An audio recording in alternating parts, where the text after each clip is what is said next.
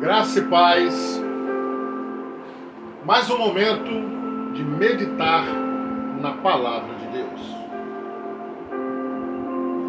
Deus age em todos os momentos. No livro de Jó, capítulo 1, versos 20 a 22, parte desses versículos. Eis a narrativa.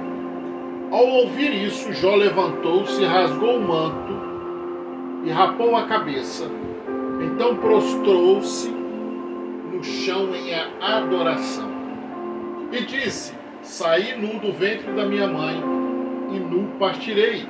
O Senhor deu, o Senhor o levou, louvado seja o nome do Senhor. Em tudo isso, Jó não pecou, de nada culpou a Deus. Glorificamos a Deus sempre que recebemos bênção. Infeliz, infelizmente, muitos de nós não glorifica Deus no meio da provação. É fácil glorificar a Deus quando todas as coisas à sua volta estão bem. Mas é difícil acreditar que Deus está agindo em todos os momentos das nossas vidas. É difícil de acreditar que quando nós estamos passando pelo vale, o vale do crescimento, o vale do amadurecimento, que Deus está no controle que Deus está agindo. É difícil. E eu costumo dizer o seguinte: quando você alcança maturidade espiritual diante de Deus, essas coisas para você são normais. As provas, elas estão aí, elas vão continuar chegando. Elas não vão embora. Sai uma, chega duas. É mais ou menos assim. E o interessante é que nós achamos que somos dono de alguma coisa. A pessoa bate no peito e diz: Olha, eu tenho isso. Eu tenho uma casa, eu tenho um carro. Eu tenho XY no banco. Você está com isso. Você está com a sua casa, você está com o seu carro, você, tá, você está com XY no banco, porque nada disso é teu. Sabe por quê? E se você falar assim, não, mas eu estou juntando isso porque é para minha descendência, é para o meu filho, é para minha filha, ou para os meus filhos, é para minha esposa, é para o meu marido,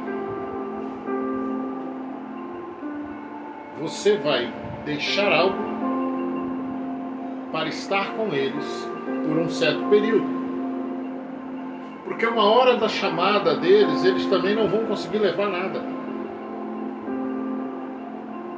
Você não leva nada que aqui conquista. Tudo que você conquistar nesse plano, nesse plano ficará. Quando você abre mão de tudo que você tem aqui, quando eu digo abrir mão, não é não é doar, não é dar as coisas que você tem. Quando você abre mão, que é o seguinte, isso não tem nenhum significado para você. Isso não é o objetivo de vida. Você começa a entender que Deus age em todos os seus momentos. Existe uma particularidade de Deus com você. Existe algo que Deus está fazendo diretamente com você. As provas, as bênçãos, elas são sempre voltadas para um crescimento espiritual de cada um de nós. Porque olha que coisa interessante, lá no livro de Isaías, capítulo 49, versículo 15, diz, diz uma parte do versículo: Pode uma mãe se esquecer do próprio filho que ainda mama, porém Deus não se esquece daqueles que o amam. Se nós somos, somos fiéis a Deus, por mais tribulação, por mais dificuldades, Deus continuará agindo sobre a nossa vida. Eu posso não entender, eu posso não compreender, eu posso talvez em alguns momentos questionar não Deus, a mim mesmo. Mas eu sei que Deus tem um cuidado especial. Eu sei que Deus vai prover algo no momento de maior tribulação. E talvez não vai ser um ato de milagre, porque eu não vou ver o milagre acontecer. Eu aparentemente eu vou ver as coisas se acertarem por obra do acaso. Mas aí que vem a questão. Não existe obra do acaso. Deus age sobre as nossas vidas todo o tempo. Ele permite as provas? Permite. Para que eu e você possamos confiar nele. O exemplo é Jó. Jó fazia tudo mediante a palavra, a Torá. Era um cara que estava lá o tempo inteiro. Alguns estudiosos dizem que Jó veio antes de Moisés. Então, quando eu falo Torá, eu falo das escrituras em si. Mas eu falo, eu quero falar que é da questão do conhecimento em si que Jó tinha. Mesmo que ele não tivesse as escrituras que nós temos, ele tinha um conhecimento de Deus que nós provavelmente não temos.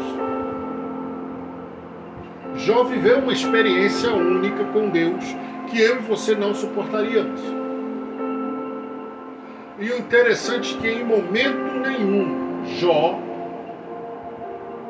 culpou a Deus. Em momento nenhum a situação estava caótica. A mulher fantástica de Jó diz para ele assim: amaldiçoa teu Deus e morra. Mas essa mesma mulher esteve com ele mais dez filhos depois. Não era uma mulher qualquer. Quando você olha para a situação pela qual você tem passado, as portas estão fechadas, tudo está virado, você não acha solução, seus amigos foram embora, te abandonaram você começa a querer questionar Deus, no lugar de se questionar. No lugar de questionar Deus, ou até mesmo de se questionar, se coloque na presença dEle. Converse com Ele. Fale com Ele. O mesmo Pai que te protegeu nos tempos da fartura ainda é e sempre será o mesmo eternamente. Ele se lembra de você todas as vezes que olha para as próprias mãos. Jesus não te esqueceu. A sua provação não, ela não é sua. Você está passando por ela. Mas ela não te pertence. Sabe por quê? Porque ela está na palma das mãos de Deus. Deus tem tudo sob controle. O controle está nas mãos dele. Então a única coisa que você tem que fazer é confiar,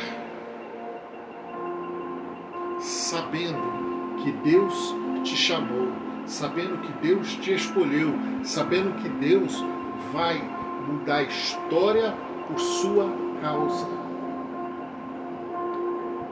Confia no Senhor.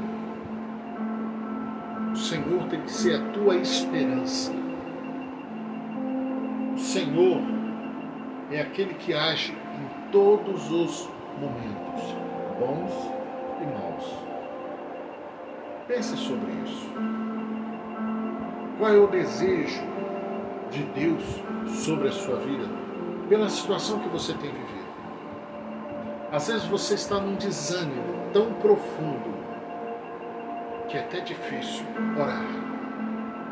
Mas chore aos pés de Cristo e você terá uma resposta da parte dele.